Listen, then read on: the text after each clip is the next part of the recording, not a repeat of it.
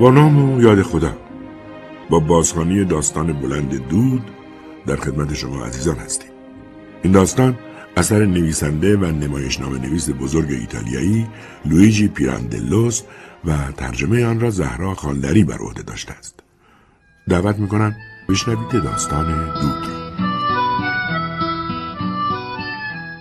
همین که کارگران معدن گوگرد نفسهای بریده و استخوانهای از خستگی خورد شده از چاها بیرون می آمدند اولین چیزی که با چشم جستجو می کردند سبزی تپه هایی بود که دورا دور از طرف غرب دره وسیع را مسدود می ساخت.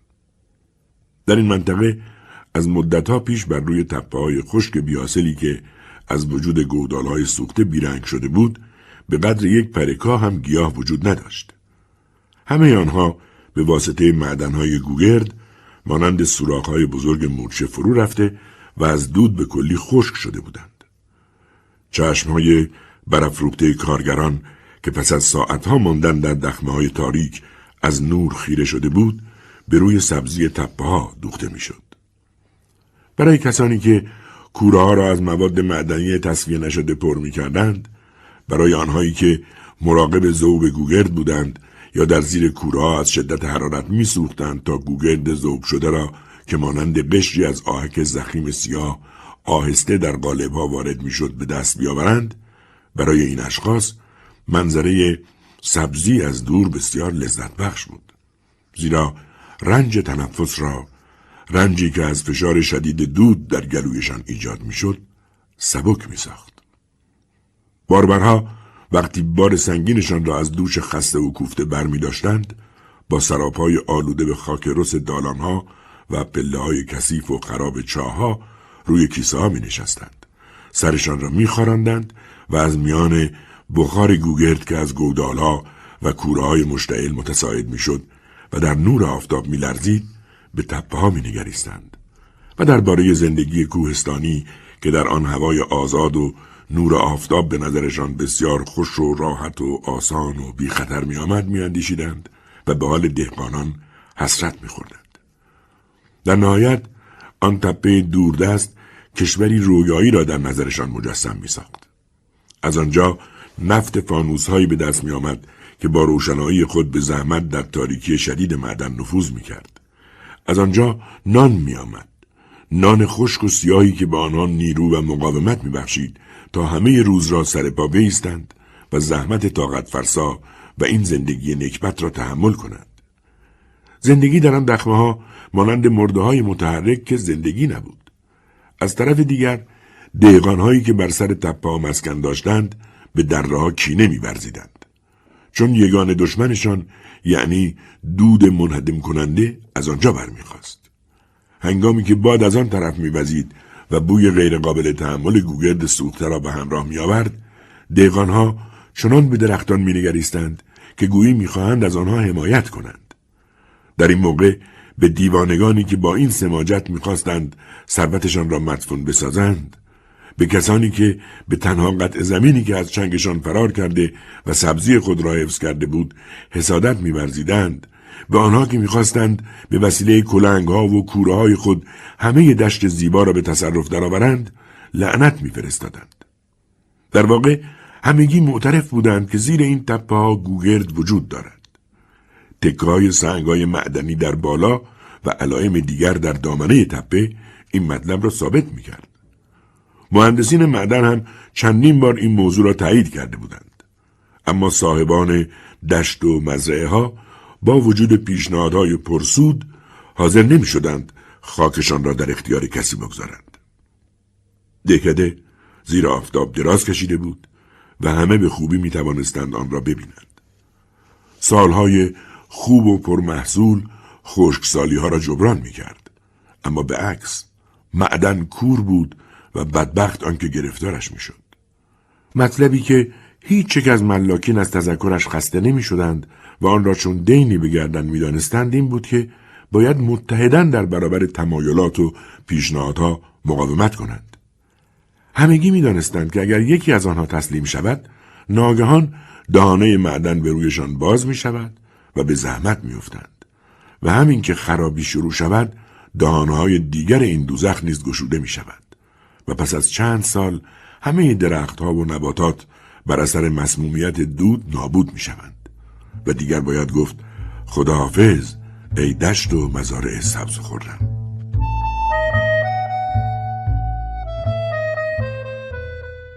یکی از ملاکین معروف دون ماتیاس اسکالا بود که قطع زمین کوچکی در نیمه راه تپه داشت که به درختان بادام و زیتون محصور می‌شد و علیرغم میلش نمونه های مواد معدنی فراوانی داشت که از وجود معدنهای سرشاری حکایت می‌کرد.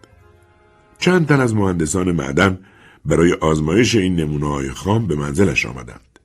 اسکالا نمی توانست به روی این مهندسانی که از طرف دولت معمور تحقیق شده و وظیفه اداری را انجام می‌دادند در ببندد. اما از کسانی که به او پیشنهاد واگذاری یا اجاره زیرزمین ملکش را می‌کردند تا حسابش را به وسیله محصول فراوان گوگرد یا یکی از های معدنی تصفیه بکنند انتقام می گرفت. او فریاد می‌زد. این درخت های ازگیل رو به شما واگذار کنم. امکان نداره. حتی اگه گنجای زمین رو به من تسلیم کنین حتی اگه بگین ماتیاس با نوک پا مثل مرغ زمین رو بخراش و چنان گوگردی به دست بیار که در یه لحظه از یه پادشاه هم ثروتمندتر بشی باز قول شرف میدم که کوچکترین خراشی وارد نکنم. و پافشاری می‌کردن می‌گفت خودتون میری یا سگا رو صدا کنم؟ اغلب اتفاق میافتاد که اشخاص را به وسیله سگهایش تهدید کند زیرا ملکش در کنار جاده مالروی قرار داشت که از آنجا می توانستند سواره از تپه عبور کنند. این جاده میانبر راه را برای کارگرها و معدنچیها و سرکارگرها و مهندسین و مدیرها که از دره به منازلشان در شهر مجاور رفت آمد داشتند نزدیک می کرد. گویی این اشخاص از تحریک ماتیاس لاقل هفته یک بار لذت می بردند. اسکالا سابقا هم وسوسه معدن گوگرد را که اکنون اینقدر بیچارهش کرده بود دائما در سر داشت. دیگر نمی توانست یک تکه گوگرد ببیند و دور از جان شما حالش به هم نخورد. از او میپرسیدند مگه شیطون رو دیدی؟ می‌گفت بدتر از شیطون. چون که شیطون آدم رو عذاب میده ولی اگه بخواد ثروتمندم می‌کنه. در صورتی که گوگرد هم آدم رو فقیر می‌کنه هم شکنجه میده. وقتی ماتیاس حرف می‌زد انسان گمان می‌کرد تلگراف صدا می‌کند. دراز و لاغر بود. همیشه کلاه کهنه و سفیدی عقب سر میگذاشت و حلقه های بزرگ طلایی به گوشش آویزان بود. این رسم نشان می‌داد که او از اعقاب خانواده نیمه زارع نیمه تاجر است و خودش هم نمی‌خواست این مطلب را بپوشاند. در چهره رنگ پریدهش که از بیماری کبد زرد بود یک جفت ابروی درشت به طور عجیبی بیرون ریخته بود مثل آنکه یک جفت سیبیل به جای پشت لب آن بالا رویده باشد و در سایه این ابروان چشمهای روشن و نافذ و زندهش می درخشید. ملاکین کوهستان دوستش داشتند و ورود او را به آن سرزمین خوب به خاطر می آوردند و می دانستند که متمول بوده و از فروش خانه شهر و اساس و جواهر زنش که از مرد توانست چند هکتار زمین بخرد. همه به خاطر دارند که او در بد به ورود از چهار دیوار خانه روستاییش پا بیرون نمیگذاشت و مایل نبود کسی را ببیند. تنها با دختر شانزده ساله‌ای به اسم ژانا زندگی می‌کرد که ابتدا همه گمان می‌کردند دختر خودش است ولی بعدها فهمیدند که خواهر کوچک شخصی به نام کیارنزا همان آدم پستی است که به او خیانت کرده و زندگیش را به باد داده است. این خود داستان مفصلی داشت.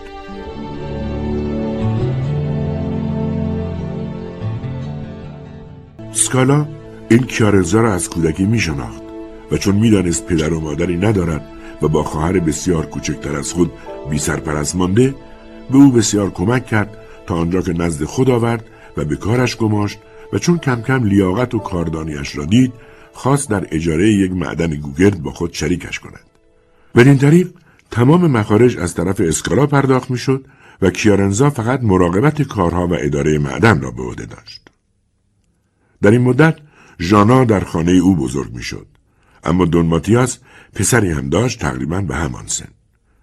پدر و مادر بسیار زود متوجه شدند که این دختر و پسر به هم علاقه دارند و برای آنکه آن دو را از هم دور کنند و فرصت مناسبتری برای ترتیب کارها بیابند فکر عاقلانهای به خاطرشان رسید و آن اینکه پسر 18 سالشان را از ژانا جدا کنند از این رو او را به معدن گوگرد فرستادند تا به کیارنزا در کارها کمک کنند و پس از دو سه سال مقدمات زناشوییشان را فراهم بیاورند. اوزا همچنان که در نظر داشتند به دلخواه جریان یافت. اما دون ماتیاس هرگز تصور نمی‌کرد که کیارنزا که آنقدر مورد اعتمادش بود و چون پدر با او رفتار می‌کرد و در همه کارها شرکتش می‌داد روزی مانند یهودا به او خیانت کند.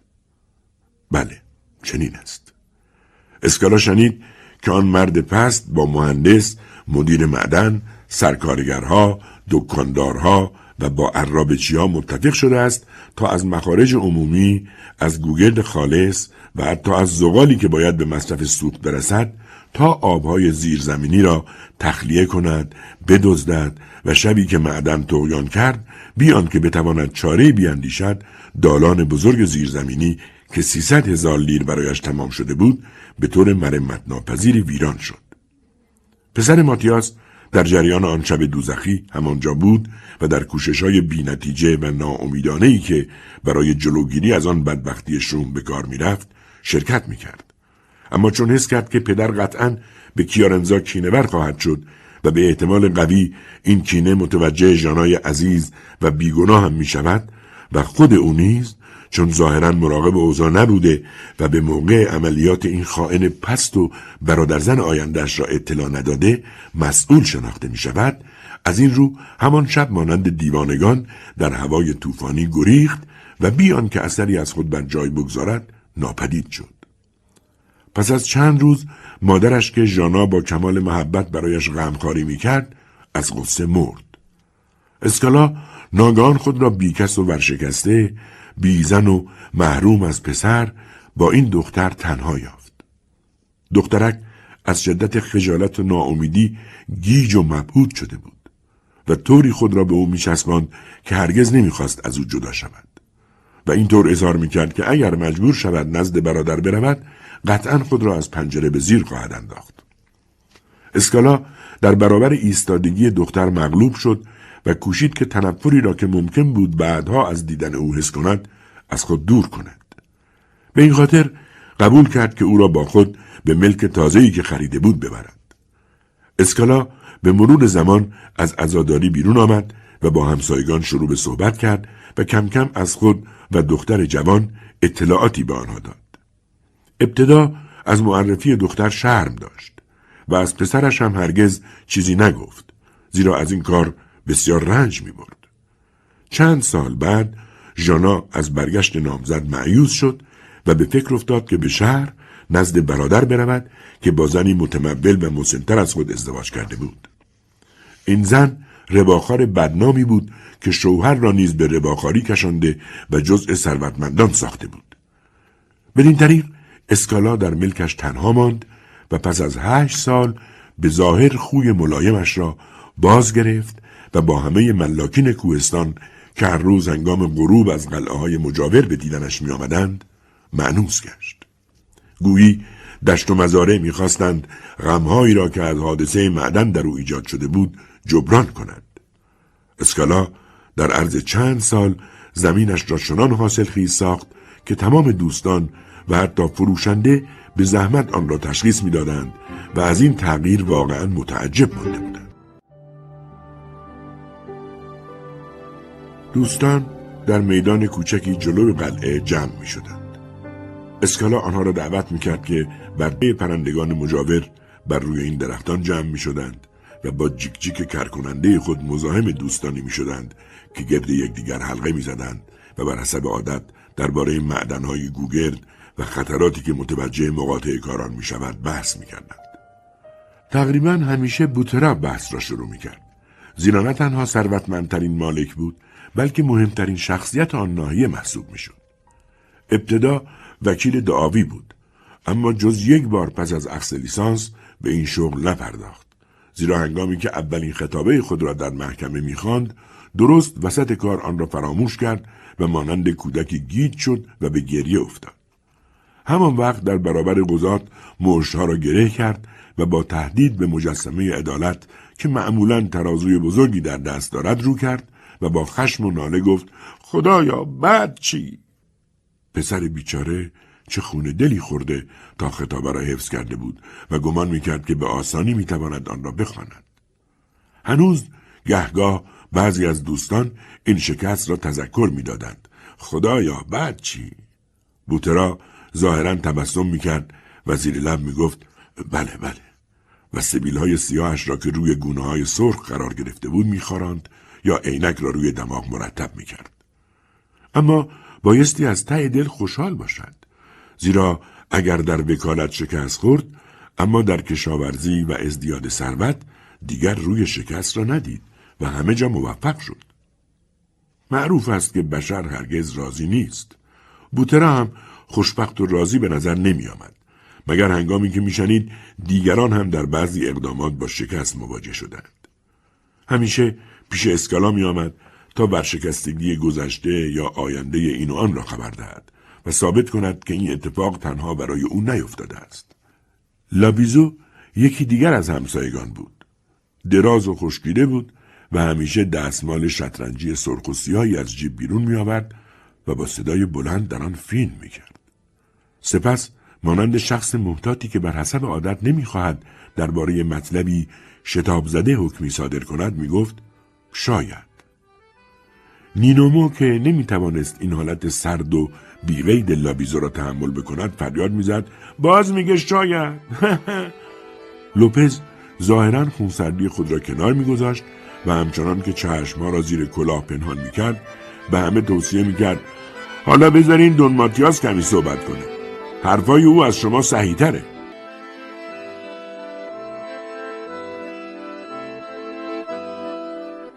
دون ماتیاس هر بار پیش از شروع صحبت یک بطری نوشیدنی می آورد و می گفت بخورید.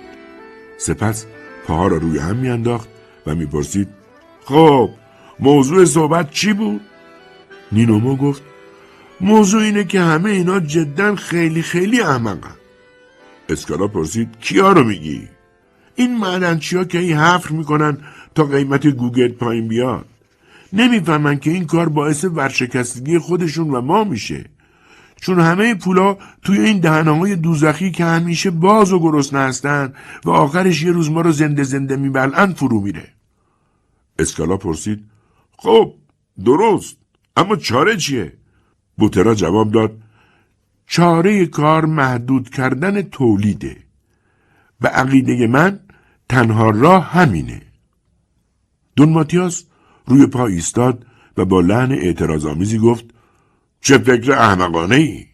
بوترای عزیز ببخشید این فکر احمقانه است و الان ثابت می‌کنم به من بگو از هزار معدن گوگرد چند تا مستقیما به وسیله مالکین استخراج میشه به زحمت دیویستا باقی همه در اجاره است لابیزو موافقی؟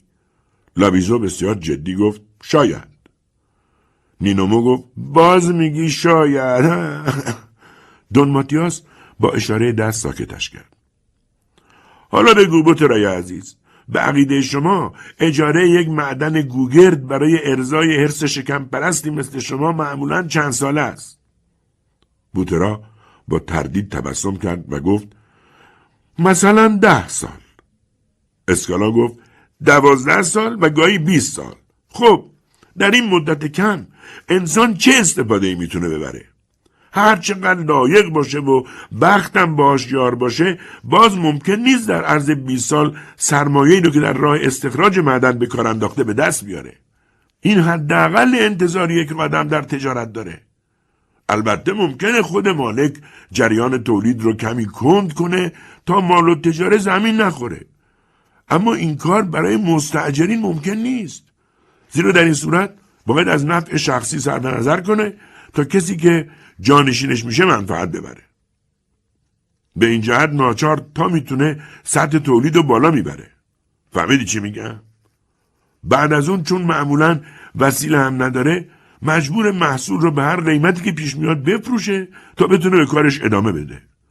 چون می‌دونین اگه خوب کار نکنه مالک معدن رو ازش پس می‌گیره و در نتیجه همونطور که نینومو گفت قیمت گوگرد پایین میاد تا به قیمت سنگریزه می‌رسه حالا شما می‌تونین بگین گوگرد چیه و به چه درد می‌خوره؟ لوپز در برابر این سوال برگشت و با چشمان گردش به او خیره شد. نینومو دستان لرزان را در جیب فرو برد. لابیزو هم باز دستمالش را درآورد و در آن فین کرد. بوترا با گیجی پاسخ داد گوگرد بسیار مفیده و البته به درد به درد, به درد آغشته کردن درخت های انگور می‌خوره.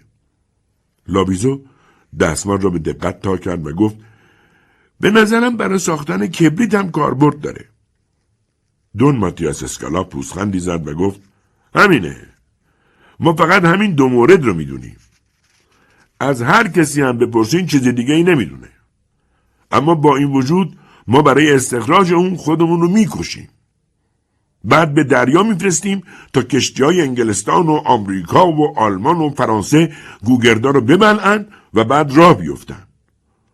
حالا تو کشور خودمون چه استفاده از اون می‌بریم؟ خدا می‌دونه.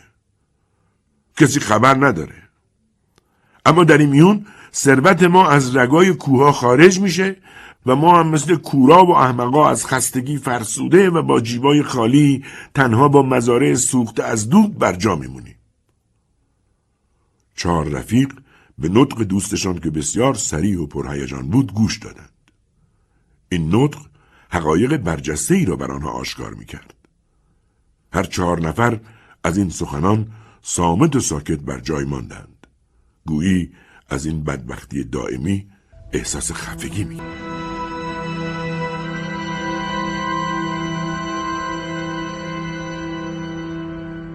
اسکالا باز به نطقش بازگشت و دشواری های دیگری را که معمولا مستعجرین بدبخت با آنها روبرو می شدند بیان کرد و گفت که خود شخصا به تمام این مشکل ها برخورده است و بهتر از هر کس می‌داند که همه قراردادها به این نحو تنظیم شده که مستعجر در برابر مهلت کم باید مال الاجاره سنگینی به مالک بپردازد. و مالک اصلا علاقه ندارد بداند که سنگای گوگردار کم است یا زیاد. مناطق بیاسل نادر است یا فراوان. زیر زمین ها خشک است یا مملو از آب و مقدار تولید خوب است یا بد. از طرف دیگر از اجاره ها مالیات های مختلفی اخذ می شود. همچنین مستجر مجبور است ساختمان هایی برپا کند مثل دالان های پیچاپیچ یا چاهایی برای تخلیه آبها. وسایل کار نیز مانند دیگ ها، کوره ها و جاده ها نیز برای استخراج معدن لازم است. همه این بناها و وسایل پس از انقضای مدت قرارداد به مالک معدن برمیگردند. و متوقع است که همه چیز را خوب و سالم تحویل بگیرد. انسان بایستی واقعا دیوانه یا به کلی از زندگی ناامید باشد که چنین شرایطی را قبول کرده و به دست خود رشته حیات خود را قطع کند. در حقیقت تولید کنندگان گوگرد بدبختانی هستند که یک شاهی در جیب ندارند. مجبورند برای فراهم آوردن وسایل استخراج به تجاری مراجعه کنند که حداکثر استفاده را از بعض آنها می‌برند. می‌دانید تنها چیزی که نصیب همه آنها می شود نصیب تولید کنندگان، حفارها و بیچارگان مظلومی که از کار طاقت فرسا خورد می شوند چیست؟ مبارزه دائم، گرسنگی و بدبختی است.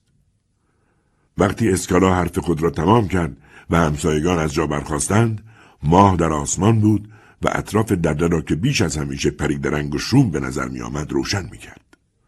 هر یک از رفقا هنگام مراجعت به منزل می اندیشید که در آنجا در آن زیر زمین ها در آن سراشیب ها که به طور باشکوهی از محتاب روشن شده است در صد یا دویست متر زیر زمین هنوز کسانی با علاقه و حرارت به کندن مشغولند. اینها حفارانی هستند که زنده زنده در زیر خاک مدفون شدند و هرگز نمی‌دانند شب است یا روز. البته در نظر آنها همیشه شب است. رفقا وقتی حرفهای اسکالا را میشنیدند گمان می‌کردند که بدبختی های گذشته را فراموش کرده و دیگر فکری ندارد جز قطع زمینی که در این چند سال حتی یک روز هم از آن جدا نشده است. اگر گاهی اتفاقا از پسر گم شده از صحبتی به میان میآمد رنج خود را از سنگ دلی و حق ناشناسی پسر شهر می‌داد و سرانجام می‌گفت اگه زنده است برای خودشه اما در نظر من مرده و هرگز دیگه بهش فکر نمی کنم. اینطور می گفت ولی ممکن نبود که یکی از اهالی به آمریکا مسافرت کند و شب قبل از عزیمت ماتیاس را ملاقات نکند و پنهانی نامه ای برای پسرش دریافت نکند. خیال نکن که امیدی دارم. نه. اما ممکنه اتفاقی اونو ببینی و از حالش خبری بیاری. بسیاری از این نامه ها پس از سه یا چهار سال به وسیله مهاجرانی که به وطن باز میگشتند مچاله شده و زرد پس فرستاده می شدند. کسی پسرش را ندیده بود. نه در آرژانتین، نه در برزیل، نه در آمریکا. اسکالا سرش را پایین میانداخت و می‌گفت چه اهمیتی داره من حتی یادم نبود که کاغذی براش فرستادم هیچ نمی‌خواست غم دل را به بیگانه ها بگوید و نشان دهد که هنوز امیدی به دیدار و بازگشت پسر دارد دون ماتیاس اسکالا از سالها پیش در نظر داشت زمینش را با خرید زمین های یکی از همسایگان که قیمتش را هم تعیین کرده بود وسیعتر کند. چه محرومیت ها کشیده بود تا توانسته بود قیمت لازم برای خرید زمین را کنار بگذارد. او هر وقت که در ایوان کوچک منزل می‌رفت عادت داشت که نظری خریداری به خانه همسایه بیاندازد و تصور کند که مال خود اوست. اکنون مبلغ کافی برای خرید زمین اندوخته بود و دیگر انتظاری نداشت جز اینکه همسایه حاضر بشود قرارداد را امضا کند و ملک را تحویل دهد. بدبختانه سرکارش با آدم سادلوه عجیبی افتاده بود به نام فیلیپینو که انسانی آرام و معدب و راحت طلب و در عین حال کله خوش بود. از صبح تا شب انواع کتاب های لاتین را می‌خواند و در ییلاق با میمونی زندگی می‌کرد. میمون که تیتا نام داشت پیر و مسلول شده بود و فیلیپینو مثل دخترش از او مراقبت می‌کرد و در برابر همه خواستایش موافقت نشان می‌داد. تمام روز به اطمینان اینکه همه چیز را می‌فهمد با او حرف می‌زد. هر وقت تیتا از بیماری ناراحت بود روی پشبند تخت می نشست و ارباب نیز در صندلی راحتی خود جای می گرفت و برایش کتاب می. وقتی فیلیپینو اصطلاح یا کلمه ای را خوب می‌فهمید و لطافت آن را درک می کرد از خواندن دست بر می داشت. چشما را میبست و با خود می‌گفت چقدر لطیفه چقدر لطیفه. در این وقت تیتا از تخت پایین میجست و وحشت زده از پای ارباب بالا می‌رفت. فیلیپینو او را میبوسید و سرمست از شادی می‌گفت تیتا گوش بده چقدر لطیفه. حالا دیگر اسکالا زمین را مطالبه می‌کرد و برای تصاحبش شتاب زده بود. حق هم داشت چون مبلغ کافی حاضر بود. البته این مبلغ خدمت بزرگی به فیلیپینو می‌کرد اما خدایا چطور می شود در شهر از کتاب اشعار شبانی و بیابانی ویرژیل آسمانی لذت بود؟ ماتیاس عزیز کمی صبر داشته باش ماتیاس به محض شنیدن این جواب چشمایش از حدقه بیرون می آمد و می گفت مسخره می کنی؟ مسخره؟ ابدا دون فیلیپینو جدی می گفت چیزهایی بود که اسکالا از آن سر در نمی آورد آخر تیتا هم وجود داشت که به ییلاق عادت کرده بود و دیگر نمی توانست در شهر زندگی کند. روزهای آفتابی فیلیپینو او را با خود به گردش می برد. تیتا از شاخه ها بالا می رفت، خود را آویزان می کرد و تاب می خورد و می کوشید که از همانجا منگوله شب کلاه ارباب را بگیرد یا کلاهگیسش را بردارد یا کتاب ویرژیل را از دستش بیرون بکشد. فیلیپینو آرام می گفت تیتا آروم باش تیتای عزیزم حیوان بیچاره از بیماری رنج می برد و ماتیاس بایستی کمی حوصله داشته باشد. فیلیپینو به اسکالا می گفت صبر کن تا این حیوان بیچاره بمیره. اون وقت زمین مال تو میشه. اما بیش از یک سال گذشت و این حیوان کثیف تصمیم به مردن نگرفت. روزی اسکالا گفت فکر کن دیگه درخت میوه وجود نداره. همه منتظرن که پس از ده سال اصلاح بشه. درختای میوه همه با پاجوشای هرزه ای که شیره اونا رو میمکه بزرگ میشن و به نظر میاد که از همه طرف استقاسه می‌کنن و کمک می‌خوان. بیشتر درختای زیتون به درد سوختن می‌خورن. اگه این روال ادامه پیدا کنه پس دیگه من چیو بخرم؟ واقعا این وضع قابل دوامه. فیلیپینو پس از شنیدن این سرزنش چنان حال غمانگیزی به خود گرفت که ماتیاس جرأت دنبال کردن مطلب را نداشت از طرف دیگر با کی حرف می‌زد مرد بیچاره متعلق به این عالم نبود برای او هنوز آفتابهای دوره ویرژیل طلوع می کرد. فیلیپینو همیشه در این ملک بوده است. ابتدا با داییش که کشیشی بوده و آنجا را برایش به ارث گذاشته زندگی می کرد و پس از او به کلی تنها. در سه سالگی یتیم شد و زیر دست این دایی که طرفدار متعصب لاتین و شکارچی شجاعی بود بزرگ شد. اما فیلیپینو هرگز لذت شکار را نچشید. برعکس به آرامی و با شوقی تمام به خواندن لاتین می پرداخت و فقط گاهی در حین قرائت سرمست می شد و لذت می برد. در صورتی که دایی از جا می جست چهرهش سرخ می شد و رگهای پیشانیش برم می کرد. گویی می خواست بترکد و با صدای بلند می و فریاد می زد و کتاب را یا بر زمین یا بر سر فیلیپینو که مات و مبهوت مانده بود پرت می کرد. چه عالیه! دایی سکته کرد و فیلیپینو مالک ملک شد.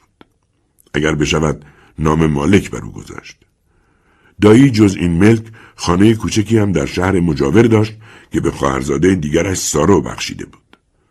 اما این شخص که راجب بدی کسب و کار و اینکه پدر بدبخت خانواده پربچه است با دایی صحبت کرده بود توقع داشت که همه چیز یعنی خانه و ملک را به او واگذار کند و او هم در مقابل به پسر خاله که به جای پسر دایی بود اجازه بدهد که تا آخر عمر در این ملک سکونت داشته باشد.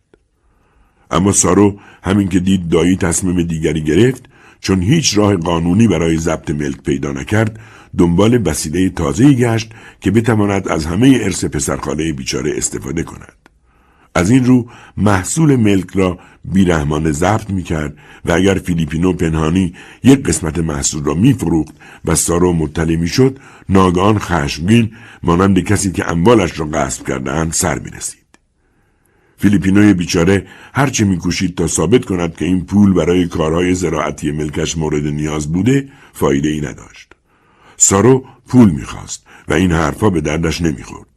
در این مواقع چنین وانمون می‌کرد که می‌خواهد تفنگی از زیر نیمتنه بیرون بکشد و می‌گفت الان خودم رو می‌کشم باور کن دیگه طاقت دیدن نه تا بچه ای رو که برای لغمه نونی گریه می‌کنن ندارم ای عیسی مسیح تو شاهدی هنگامی که سارو تنها می آمد و صحنه سازی می کرد فیلیپینو راضی تر بود. امان از وقتی که با زن و تمام بچه هایش می آمد. فیلیپینو که به زندگی آرام عادت کرده بود در این مواقع نزدیک بود دیوانه شود. نه تا بچه که بزرگتر از همه چهارده ساله بود و همه برای یک لغمه نان گریه می کردند مانند شیطان زنجیر سیخته در خانه کوچک پسرخالشان هجوم می بردند و همه چیز را زیر و رو می کردند. خانه از صدای دویدنهای جنون آمیزشان متزلزل می شد و پس از آن صدای شکستن چیزی به گوش می رسید. آن وقت سارو فریاد می‌زد الان خودم آرومشون می‌کنم. و دنبال این عرازل اوباش میدوید. به یکی لگت می‌زد و دیگری تو سری و در نتیجه همه با هم زوزه میکشیدند. پس از آن آنها را وامی داشت که به ترتیب قد صف بکشند و بدین طریق آرامشان می‌کرد. و می‌گفت ساکت باشین. آه چقدر قشنگه. فیلیپینو نگاه کن. برای نقاشی خوب نیستن. چه تناسبی دارن؟ فیلیپینو گوشها را میبست و پاها را از ناامیدی به زمین میکوفت و فریاد می‌زد اونا رو بفرست خونه. همه چی رو میشکنن درختها رو خراب می‌کنن. رحم کن و راحتم بذار. با وجود این فیلیپینو مقصر شناخته می‌شد. زیرا زن این پسرخاله هرگز دست خالی به ملک نمی آمد و حتما هدیه‌ای برایش می آورد. مثلا همین شب گلاب با منگوله ابریشمی که به سر دارد یا همین کفش را او برایش آورده بود. یا همین کلاهگیست که برای جلوگیری از سرماخوردگی همیشه بر سر تاسش می‌گذارد هدیه پسرخاله است. تیتا را هم زن پسرخاله برای شادی و رفع تنهاییش برایش هدیه آورده بود. آن وقت فیلیپینو چه باید بکند؟ دون ماتیاس اسکالا که اینها را می‌دید و میشنید بر سر فیلیپینو فریاد می‌زد شما اولاقید ببخشید اما هستید. قرارداد را امضا کنید و خودتون رو از این بردگی نجات بدین. چون طبع قانعی دارین می‌تونین با پولی که از من می‌گیرین تا آخر عمر به راحتی تو شهر به سر ببرین.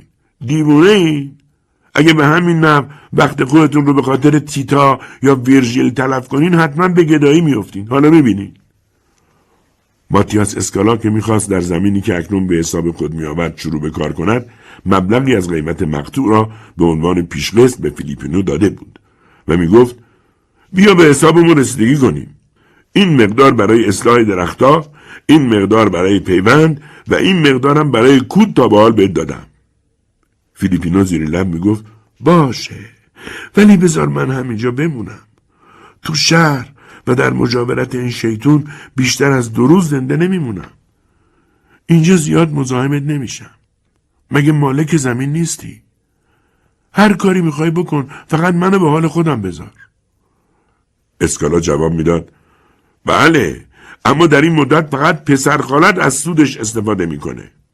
فیلیپینو به او خاطر نشان می‌کرد برای تو چه اهمیتی داره؟ تو باید همه پول رو یک جا به من بدی. اینطور که خورده خورده به پردازی در حقیقت به ضرر من تموم میشه نه تو. چون ملک کم کم از دست من میره و پولم روزی به کلی تموم میشه. در حالی که تو در برابر اون صاحب زمینی میشی. دلیل و منطق فیلیپینو بیشک قانع کننده بود. اما اگر خدای ناکرده فیلیپینو میمرد و دیگر امکان امضای قرارداد فروش باقی نمیماند آن وقت آیا سارو یگان وارث او ممکن بود به خرجای اسکالا در زمین و به موافقتهای قبلی پسرخاله اعتراف کند؟ این افکار وحشتناک گاهی به خاطر ماتیاس راه میافت. اما از طرف دیگر این فکر را هم می کرد که اگر فیلیپینو را مجبور کند ملک را به او واگذارد یا به خاطر بهستایی که قبلا پرداخته است توقع خود را زیاد کند ممکن است ناگهان با جواب خطرناکی مواجه شود. خب کی تو رو مجبور کرد که پیش بدی؟ شاید من بخوام ملک رو به همین حال بذارم. تو نمی‌تونی برخلاف میلم من از این خونه بیرون کنی. به علاوه اسکالا میاندیشید که سر و کارش با مرد شرافتمندی است که آزارش به مورچه نرسیده و محال است که به زودی بمیرد. چون هرگز زیاده روی نمی کند و به قدری سالم است که تا صد سال زنده میماند. از طرف دیگر موعد تسلیم ملک هم به مرگ میمون که چیزی به آن نمانده موکول شده است. روی هم رفته بخت با او همراه است که توانسته این زمین را با قیمت مناسبی بخرد و به صبر و سکوت میارزد.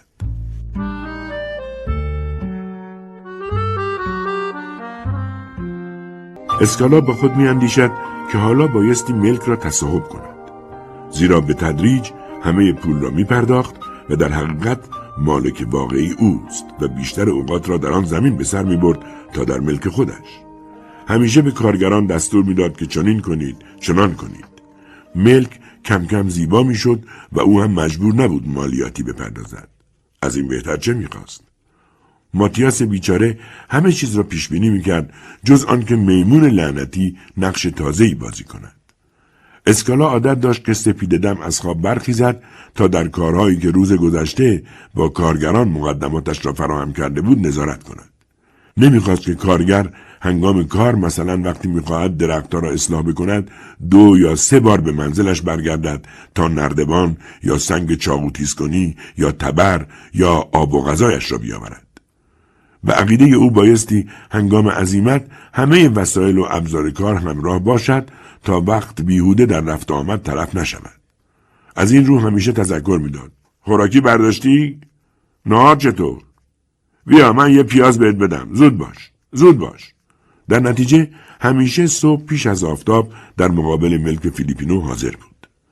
در این روز اسکالا مجبور بود کوره ای را آتش کند و دیر حرکت کرد. ساعت از ده هم گذشته بود و برخلاف معمول فیلیپینو هنوز در منزل را باز نکرده بود. ماتیاس در زد. کسی جواب نداد. باز در زد. فایده نداشت. ایوان و پنجره ها را نگاه کرد. همه بسته بود. از خود پرسید چه اتفاقی افتاده؟ به منزل کارگر رفت تا از زنش خبر تازه‌ای بگیرد اما درهای آنجا هم بسته بود. باغ حالت متروکی به خود گرفته بود. اسکالا دستها را به دهان برد تا بتواند بلندتر صدا کند. به سوی دشت برگشت و کارگر را صدا کرد. پس از آنکه کارگر جواب داد، ماتیاس پرسید که آیا فیلیپینو با اوست کارگر گفت که اصلا او را ندیده است. عاقبت اسکالا با ترس مبهمی برگشت و در خانه را زد و چندین بار صدا کرد. دون فیلیپینو! دون فیلیپینو! جوابی نیامد. نمی‌دانست چه بکند. دماغ لرزانش را با دست می‌کشید. شب گذشته هنگام خداحافظی رفیقش کاملا سالم بود. بنابراین ممکن نیست ناخوش باشد یا لاقل نتواند لحظه ای از تخت بیرون بیاید. شاید هم فراموش کرده است که پنجره های رو به باغ را ببندد و هنگام بیرون رفتن از منزل در بزرگ امارت را بسته است. چون این فکر در او قوت یافت آسوده خاطر شد و برگشت تا او را بیابد. هر وقت با چشم تیزبین و دوربین دهقانیش سایه ای را می‌دید می ایستاد و صدا می کرد دون فیلیپینو دون فیلیپینو تا به انتهای مزرعه که کارگران با سه مزدور مشغول بیل زدن بودند رسید همچنان می‌رفت و فریاد می‌زد. از کارگران پرسید دون فیلیپینو چی شده؟ چی به سرش اومده؟ نمیبینمش. اسکالا از تردید کارگران که خانه را هنگام رفتن سر کار بسته دیده بودند متوحش شد و آنها را با خود برد تا ببیند چه پیش آمده است. اسکالا گفت قطعا روز بدی باید باشه. کارگر گفت یعنی چه اتفاقی افتاده؟ اون که همیشه سرخیز بود. یکی از مزدوران گفت حتما میمون دوباره مریضه و فیلیپینو اونو بغل کرده و نمی‌خواد از جا به جنبه دو حیوان بیچاره ناراحت چه ماتیاس تذکر داد یعنی حتی فریاد من هم که انقدر صداش کردم جواب نمیده. یالا بریم باید اتفاقی افتاده باشه. وقتی هر پنج نفر به میدان کوچک مقابل منزل رسیدند هر یک به نوبت صدا کردند. اما جوابی نشنیدند. دور امارت گشتند تا در طرف غرب پرده حسیری پنجره ای را بالا دیدند. فورا به سوی آن دویدند. کارگر فریاد زد بالاخره پرده رو بالا زده پنجره آشپزخونه است. اسکالا فریاد زد دون فلیپینو خدا لعنتتون کنه اینقدر ما رو در استراب نذارین. مدتی سرها به طرف پنجره منتظر ماند. پیوسته صدا می کردند. بالاخره ماتیاس وحشت زده و خشمگین راه حلی پیدا کرد و نردبانی خواست. کارگر فورا به خانه رفت و پس از چند دقیقه با نردبان برگشت. پرید رنگ و لرزان دیگران را عقب زد و گفت من بالا میرم. به بالا که رسید کلاه سفیدش را دور دست پیچید و شیشه را شکست و از آنجا پنجره را گشود و به داخل پرید. روشنایی مطبخ خاموش شده بود. هیچ صدایی از داخل خانه به گوش نمی رسید. مثل آنکه کاملا شب بود و همه چیز در خاموشی فرو رفته بود و فقط روشنایی روز از درز پرده حسیر وارد خانه می‌شد. اسکالا باز صدا زد دون فیلیپینو اما در میان این سکوت عمیق از تنین صدای خود سراپا لرزید. کورمال کورمال از چند اتاق گذشت تا به یکی از آنها که مثل اتاقهای دیگر در تاریکی محض فرو رفته بود رسید. به محض ورود ایستاد. در نور ضعیفی که از لای پرده ها میتابید شیعی به نظرش آمد که مانند سایه روی تخت تکان خورد و پرید و ناپدید شد. اسکالا به طرف پنجره جست و آن را گشود و برگشت. ولی با چشمان از هدق درآمده و دهان از وحشت بازمانده بر جای ماند. نفسش قطع شد. صدایش میلرزید و از وحشت گرفته بود.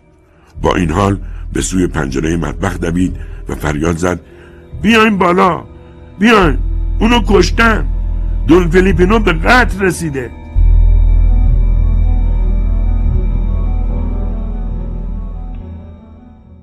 دیگران که با استراب منتظر نتیجه کار بودند ناگان به سوی نردبان هجوم آوردند و فریاد زدند به قتل رسیده چی میگین؟ آخه چطوری؟ کارگر قلعه جلو افتاد و داد زد رو نردبون آهسته حرکت کنی یکی یکی دون ماتیاس منقلب و رنگ پریده سر را میان گرفته و دهانش هنوز باز مانده و نگاهش وحشت زده بود فیلیپینو روی تخت سرش به طرف عقب در بالش فرو رفته و گرفتار حول احتضار بود. گلویش خونالود و کبود دستای لاغر کوچکش با منظره وحشتناک و پرید رنگ و خشک شده به هوا بلند بود. اسکالا و دهقانان چند دقیقه با وحشت او را نگریستند. ناگهان همگی بر اثر صدایی که از زیر تخت به گوش آمد از جا جستند و یکی از آنها خم شد که ببیند چیست. پس از آن با نفس راحت و خنده گفت میمونه. چهار تای دیگر خم شدند تا او را ببینند. میمون با سر به پایین افکنده و دست بر سینه زیر تخت تپیده بود. همین که آنها را دید که هر یک با دقت نگاهش می‌کنند با قیافه منقلب دستها را به سوی چوب تخت پیش آورد. چند جست زد دهنش را چرخاند و صدای تهدیدآمیزی از خود درآورد. اسکالا فریاد زد نگاه کنید خون! دستاب و سینش خونالوده خود او فیلیپینو رو کشته. آن وقت به یاد آورد که هنگام ورود جسمی را آنجا دیده بود. حرف خود را تایید کرد و گفت بله خودم اونو با دوتا چشمام دیدم رو تخت بود. پس از آن اثر زخمی را که بر گونه ها و گردن قربانی بدبخت باقی مانده بود نشان داد و گفت نگاه کنی. یکی از دیوانان گفت چطور چنین چیزی ممکنه؟ این حیوان مدتیه که شبا و روزا رو با اون به سر می برده. یکی دیگر وحشت زده همه را متوجه کرد. ممکنه هار شده باشه. همگی یک دفعه این فکر را تایید کردند و از تخت خواب دور شدند. ماتیاس فریاد زد صبر کنین یه چوب به من بدین. و با چشم دور اتاق را گشت که چوبی چیزی بیابد. کارگر صندلی را از پشت میز برداشت و خم شد. دیگران بی سلاح بیان که چیزی برای دفاع داشته باشند با ترس فریاد زدند صبر کن صبر کن. آنها هم صندلی ها را برداشتند. کارگر صندلی خود را چندین بار زیر تخت خواب کشید. تیتا از طرف دیگر تخت بیرون جهید و با چابکی عجیبی از دسته تخت بالا رفت و به آرامی روی چوب پشهبند چنبات می‌زد. سپس مثل آن که هیچ چیز اتفاق نیفتاده است شروع به قاراندن شکمش کرد و با گوشه دستمالی که فیلیپینوی بیچاره به گردنش بسته بود بازی کرد. چهار مرد مات و مبهود خونسردی حیوان را تماشا می‌کردند. اسکالا چشمش به نعش افتاد و گفت حالا چیکار کنیم؟ ناگهان گلوی شکافته او را دید. سرش را برگردان و گفت چطوره با ملافه بپوشونیمش؟ کارگر گفت نه آقا گوش کنید. باید اونو به همین حال که دیدیم بذاریم. من خونم اینجاست و نمی‌خوام گرفتار معاخذه پلیس بشم. همه شما شاهد هستیم. دون ماتیاس شانه ها را بالا انداخت و گفت پلیس با دیدن این وضع چیکار می‌کنه؟ کارگر دستا را پیش آورد و گفت سرنوشت کسی که به دست پلیس بیفته معلوم نیست. ما همه مردم های فقیری هستیم. من می‌دونم چی بگم. ماتیاس خشمگین فریاد زد. برعکس من این فکر می‌کنم که این بدبخت بیشعور فقط به علت حماقت به این فلاکت مرد. منم از اون بیشعورتر و احمقتر بودم. خونم خراب شد. اما شما شاهدید که من تمام قوا و پولم رو صرف این زمین کردم. همگی شهادت بدین. حالا آیون برین و سارو پلیس و مأمور کلانتری رو خبر کنین تا بیان و کار متحورانه این حیوان لعنتی رو ببینن. در این وقت از شدت خشم کلا را از سر برداشت و به سوی میمون پرتاب کرد. تیتا آن را گرفت به دقت امتحان کرد ابتدا روی صورت گذاشت که انگار می‌خواهد با آن دماغ بگیرد و پس از آن زیرش گذاشت و نشست رویش. دقانان بی اختیار خندید. هیچ چیز در دست نیست. نه یک خط وسیعت نامه نه یادداشتی در دفتر حساب یا کاغذ شخصی. دون ماتیاس کلاه سفید کهنه را تا روی چشمانش پایین می‌کشید و از خشم پاها را به زمین میکوفت. سارو پیش از آن که پسر خالهاش دفن بشود و پزشک قانونی ورقه رسمی صادر کند اصلا به حرفی گوش نمی‌داد. زیرا ادعا می‌کرد که به قدری منقلب است که حال گفتگو درباره این امور را ندارد. اسکالا پنهانی برای تسکین خاطر می‌گفت بله انگار اون نبود که عمدن میمون رو به پسر خالش هدیه کرد. حالا باید بره و مدال طلا به سینه حیوان بزنه. ولی برعکس حیوان رو کشت. حتی وقتی که پزشک پس از معاینه توضیح داد که جنایت حیوان غیر ارادی است باز او را کشت.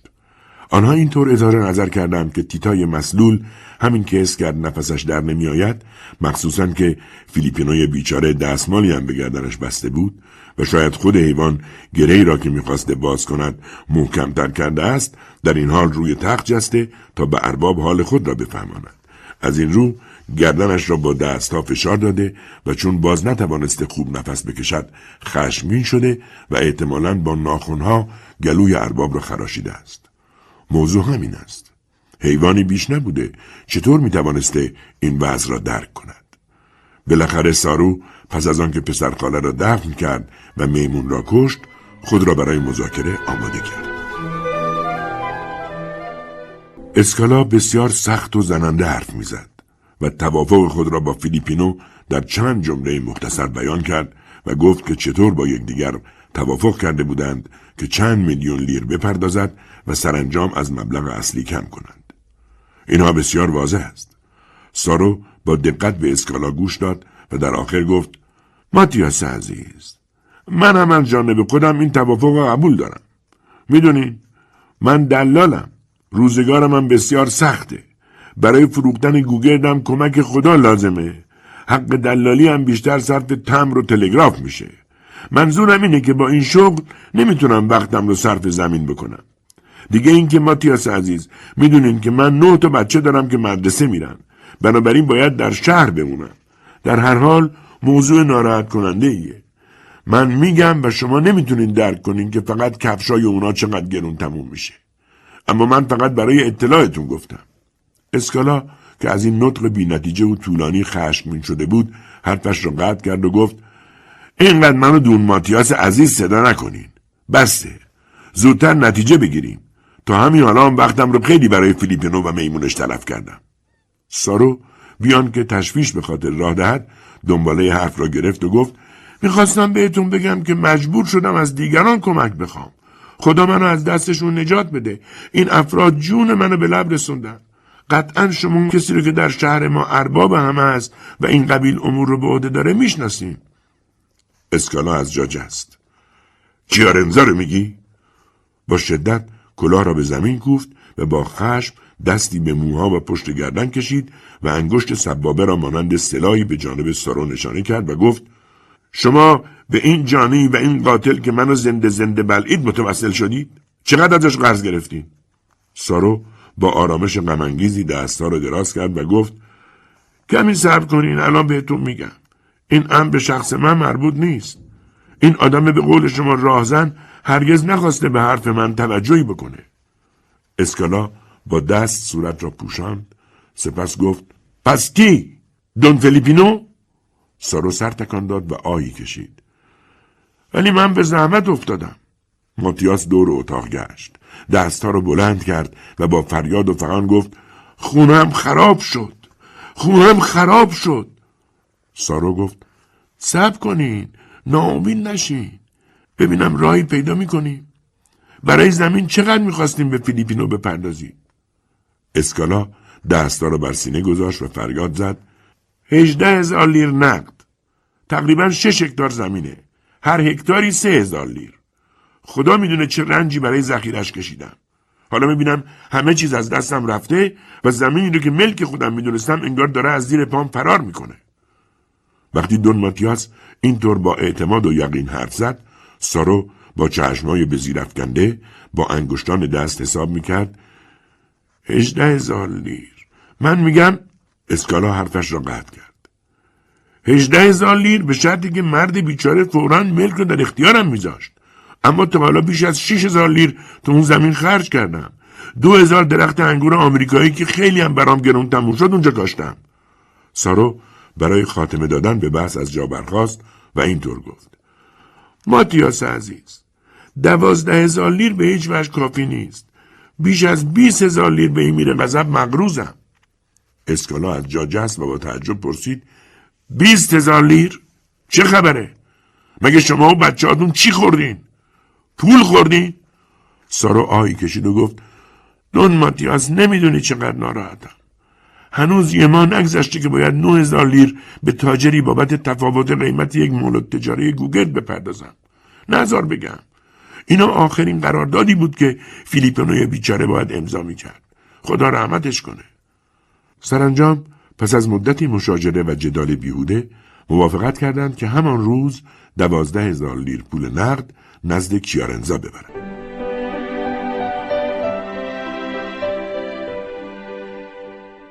خانه کیارنزا در میدان بزرگ شهر قرار داشت. خانه کهنه دو طبقه که از کهنگی دودالود و سیاه بود. انگلیسی ها و آمریکایی ها که برای بازدید معدن های گوگرد می آمدند در این میدان مقابل این خانه می ایستادند تا از آن عکس بردارند. ساکنین شهر از دیدن این خانه لبخند تحقیرآمیزی بر لب میراندند زیرا امارت بسیار کثیف و خرابه بود. زیبایی و تناسب میدان را بر هم می‌زد. چون در برابر آن امارت بزرگ شهرداری قرار گرفته که از شدت سفیدی مثل مرمر بود و با دالانهای هشت ستونی بسیار عظیم جلوه می‌کرد. از طرفی دفتر ثبت و از طرف دیگر بنای بانک تجاری و از جانبی کافه باشکوهی برپا بود. امارت انجمن شهر هم در جانب دیگر قرار داشت. بنابر عقیده انجمن شهر شهردار بایستی این بیتناسبی را از بین ببرد یا لاقل کیارنزا را مجبور کند که خانهاش را سفید کند. همه می‌گفتند باید با کمال میل این کار را بکند زیرا ممکن بود در نتیجه آن صورتش هم که از بد ورود به این منزل سیاه شده بود کمی روشن بشود. اما عده دیگر عادلانه قضاوت می‌کردند و می‌گفتند که این خانه جهیز زنش است و از وقتی که بله شرعی را به زبان آوردند کیارنزا مجبور شد نسبت به این دو موجود کهنه و قدیمی یعنی زن و خانه احترام بگذارد. دون ماتیاس اسکالا و سارو در سرسرا تقریبا 20 دهقان را دیدند که همه به لباسهای متحد و شکل ملبس بودند. لباس آبی، کفشهای زخیم چرمی میخزده به پا و شبکلاه نکتیز با منگوله به سر داشتند و به مناسبت روز یکشنبه همه اصلاح کرده و تمیز بودند. پیشخدمتی کنار در جلوی میز کوچک نشسته بود که رویش پر از اعداد و اسامی بود. سارو به او گفت به اربابت بگو که من اومدم. پیشخدمت که از خصومت دیرینه اربابش با اسکالا خبر داشت با تعجب به او مینگریست. گفت یه لحظه صبر کنید. دون ماتیاس در بین دهقانان منتظر که همه مانند پیشخدمت از حضور او در این خانه تعجب کرده بودند لابیزو را دید. با خود گفت اونم اینجاست بدبخت. اسکالا کمی بعد به آسانی توانست از حالت قیافه ها پی به روحیه اشخاص حاضر ببرد. یک دسته کسانی هستند که آمدهاند قرض خود را کاملا بپردازند.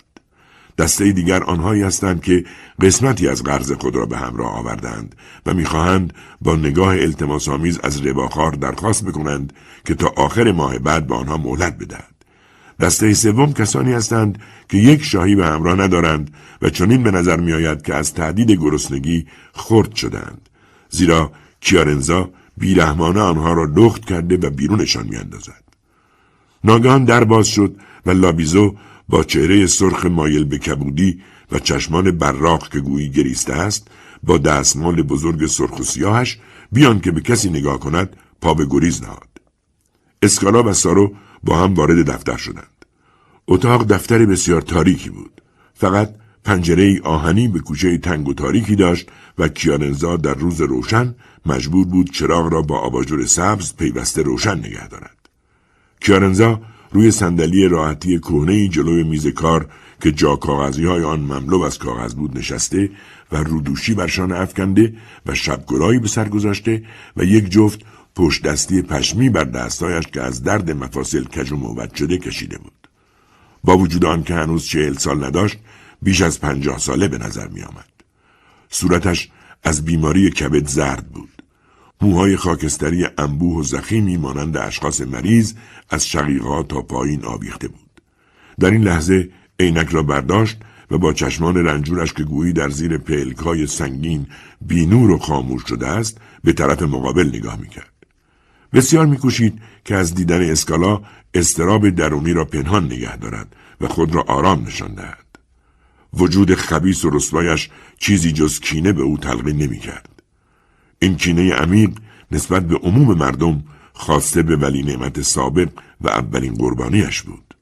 اگرچه نمی‌دانست اسکالا از او چه می‌خواهد اما مصمم بود که اصلا با درخواستش هرچه که باشد موافقت نکند تا حالت پشیمانی از خطای گذشته به خود نگیرد. زیرا هرگز خود را مقصر نمی‌دانست و اسکالا را دیوانه می‌خواند. اسکالا که سالها او را ندیده بود ابتدا با حیرت و تعجب به او نگریست. مسلما اگر به این وضع او را در کوچه می‌دید هرگز نمیشناخت. با خود گفت تو دنیا انتقامی هم وجود داره. بعد ابروها را در هم کشید. چون ناگهان به فکر افتاد که این مرد قطعا متوجه شده است که این وضع نکبتبار کفاره گناهان و جنایت های گذشتهش است. پس دیگر مدیون او نیست. کیارنزا دست بر پشت کمر گذاشت تا بتواند به آرامی از روی صندلی بلند شود. سارو با گفتار کسل کننده و در هم منظور دیدار را بیان کرد. اینکه آمده است تا با فروش زمین موروسی به دون ماتیاس فیل مجلس مبلغ دوازده هزار لیر از قرض خود را بپردازد و در ضمن تعهد کند که نسبت به ملک هیچ حقی نداشته باشد. کیارنزا سخنش را قطع می کند. آروم پسرم. امروز سفته های پسرخالتون رو که مدتی موعدش گذشته خواستم. ماتیاس فریاد زد. پس پول من چی میشه؟ من تا حالا شیش هزار لیتر تو ملک فیلیپینو خرج کردم. تو نمی‌تونی این ملک رو که برای من بیش از 24 هزار لیر تموم شده ضبط کنی. کیارنزا به آرامی جواب داد. سارو بابت اون ملک 25 هزار لیر به من مدیونه. پس اگه ملک رو تصرف کنم هزار لیرم بدون سود از دستم رفته. ماتیاس با چشمان از هدق بیرون زده رو به سارو فریاد زد. بیست و پنج هزار لیر بدهکاری؟ سارو گفت چی؟ چطور؟ کیارنزا گفت الان بهتون نشون میدم. دفاتر ثبت هست. اسکالا فریاد زد من به دفاتر ثبت کاری ندارم. حرف من پولیه که تو ملک خرج کردم. کیارنزا شانه را بالا انداخت و گفت به من چه مربوطه؟ کی شما را مجبور کرد اونجا خرج کنی؟ دون ماتیاس با قیز دوباره موضوع توافق با فیلیپینو را بیان کرد. کیارنزا چشمها را بست تا استرابش ظاهر نشود و گفت شما اشتباه کردین. مثل اینکه معمولا عادت ندارین خوب معامله کنین. اسکالا فریاد زد تو منو سرزنش می‌کنی؟ شما را سرزنش نمی‌کنم. اما شما باید قبل از ریختن پول در زمین متوجه می شدید که فیلیپینو دیگه نمی‌تونست ملکش رو به کسی بفروشه. چون اونقدر سفته برای من امضا کرده که ارزشش بیشتر از ملکم شده. اسکالا جواب داد پس دوباره می‌خوای از پول من استفاده کنی. کیارنزا جواب داد من از چیزی استفاده نمی کنم. براتون ثابت کردم که هزار لیرم ضرر می‌کنم. سارو خواست دخالت کند و دوازده هزار لیری را که در جیب ماتیاس بود یادآور شد. کیارنزا گفت پول فراره. باور کن عزیزم. بهترین سرمایه همون زمینه. دون ماتیاس با لحنی ملایمتر درباره علاقش به این ملک و زحمتی که برای حاصل خیزی آن کشیده صحبت کرد و خواست کیارنزا راضی شود پول نقد را بگیرد و او هم قول می‌دهد بقیه را بپردازد و شش هزار لیری که در ملک خرج کرده را به حساب نیاورد. کیارنزا با خونسردی تمام به سخنان پرحرارت اسکالا گوش داد و پس از آن با لحن شومی گفت دون ماتیاس گوش کن. می‌بینم که این زمین به قلب تو وابسته است. منم اگه سالمتر بودم برای خوش آمده تو اونو بهت واگذار می‌کردم.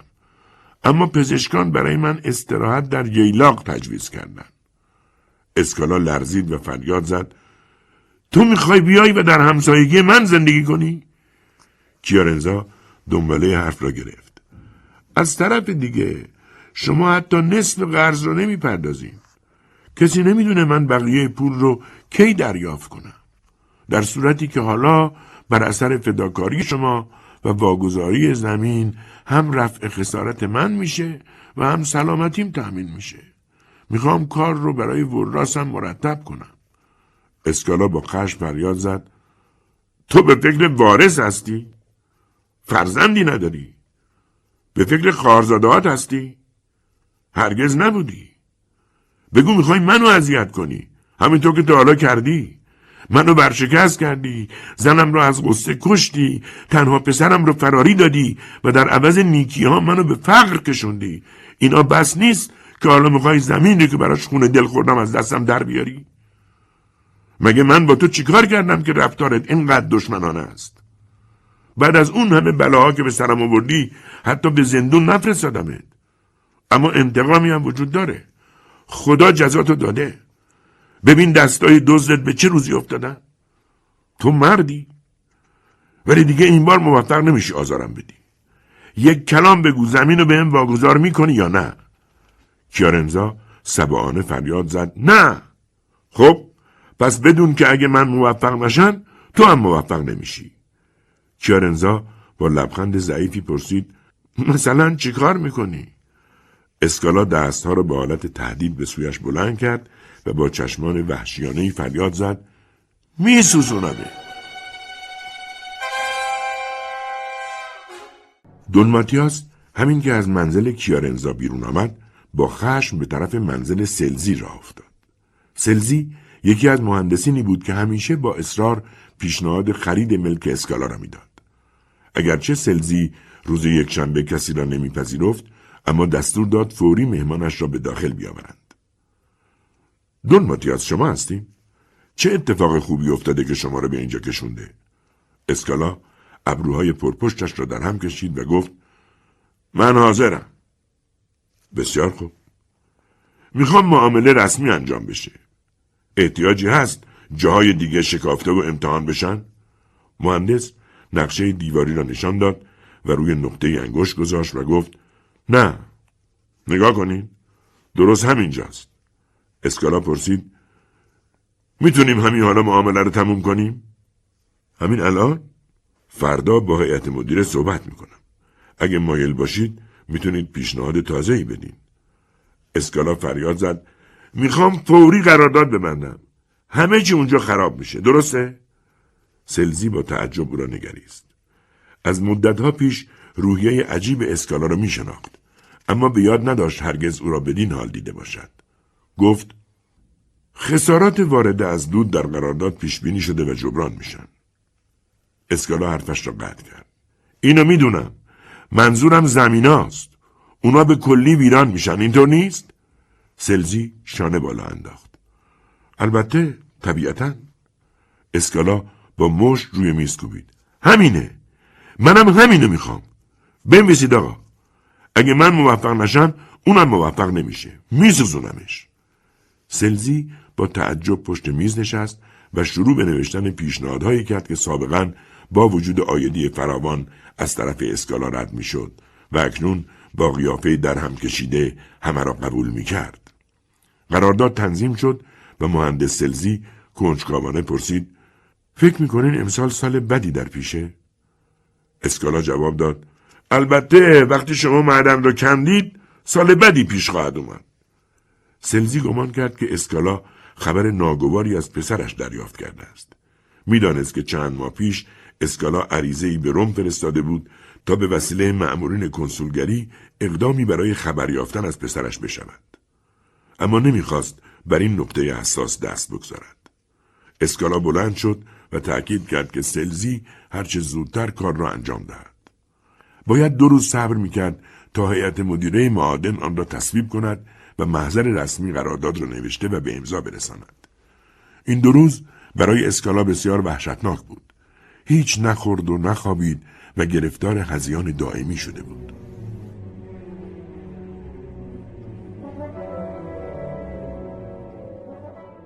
دون ماتیاس پس از آنکه قرارداد را امضا و مهر کرد مثل دیوانگان از محضر بیرون آمد. نزدیک غروب آفتاب روی جاده غبارآلود به رشته طویل عرابه های مملو از گوگردی برخورد که بار شده بود و بسیار آهسته به ایستگاه راه آهن می‌رفت. اسکالا از روی قاطرش نگاه مملو از کینهای به تمام این گوگردها انداخت. در آن ناحیه جز گوگرد چیزی دیده نمی‌شد. هوایی که تنفس می‌کردند مملو از گوگرد بود و نفس را قطع می‌کرد و چشمها را میسوزاند. سرانجام پس از پیچ جاده تپه سبز که آفتاب با آخرین اشعه خود آن را در بر گرفته بود نمودار شد. اسکالا انان قاطر را فشرد. به نظرش آمد که آفتاب آخرین بار است که به سبزی تپه ها سلام می دهد. شاید دیگر از بالای جاده بزرگ هرگز این تپه را چنان که امروز مینگرد نبیند پس از چند سال کسانی که بعد از او به این قسمت جاده می‌رسند دیگر چیزی جز تپه خشک سوخته بیحاصل و از دود سوراخ سوراخ شده نخواهند یافت. اسکالا فکر می‌کرد اون وقت او کجا خواهد بود و از یاد پسر دور افتاده و گم شده سرگردان در عالم که شاید هنوز زنده بود در قلب خود احساس بیکسی و تنهایی می‌کرد. هیجان وجودش را فرا گرفت و چشمانش پر از اشک شد. به خاطر پسر بود. فقط به خاطر پسرش بود که قوت و شهامت یافته بود تا از این بدبختی که کیارنزا برایش فراهم کرده بود فرار کند. کیارنزا یعنی همان همسایه رسوا و بدنامی که اکنون ملک را از دستش ربوده بود. این کلمات از لبهایش خارج می شد. نه اگه من موفق نشم اونم موفق نمیشه. به قاطر مهمیز زد. چنان که گویی می‌خواست بدود و در لحظه ای همه زمین هایی را که دیگر متعلق به او نبود خراب کند. وقتی به دامنه تپه رسید شب شده بود. ما طلوع کرده بود و زنجره ها به این نور تازه سلام می‌دادند. اسکالا هنگامی که از دشت میگذشت از فکر مالکین زمین هایی که همه دوستانش بودند و اکنون به کلی از خیانتش بیخبر بودند احساس پشیمانی شدیدی می‌کرد. آخ تمام این زمین ها به زودی ناپدید خواهد شد و دیگر آنجا دانه علفی نخواهد روید و تنها او مسبب خرابی این تپه سرسبز است. به فکر ایوان خانهاش افتاد. حدود ملک خود را در نظر آورد و اندیشید که دیگر نگاهش حق ندارد از این حدود بگذرد و به زمین همسایه بیفتد. حس می کرد در زمین کوچک خود محبوسی است که حتی از هوا محروم است و با آن همسایه دشمن به یک زنجیر بسته شده است. نه نه باید خراب بشه. اگه من موفق نشم اونم نمیشه.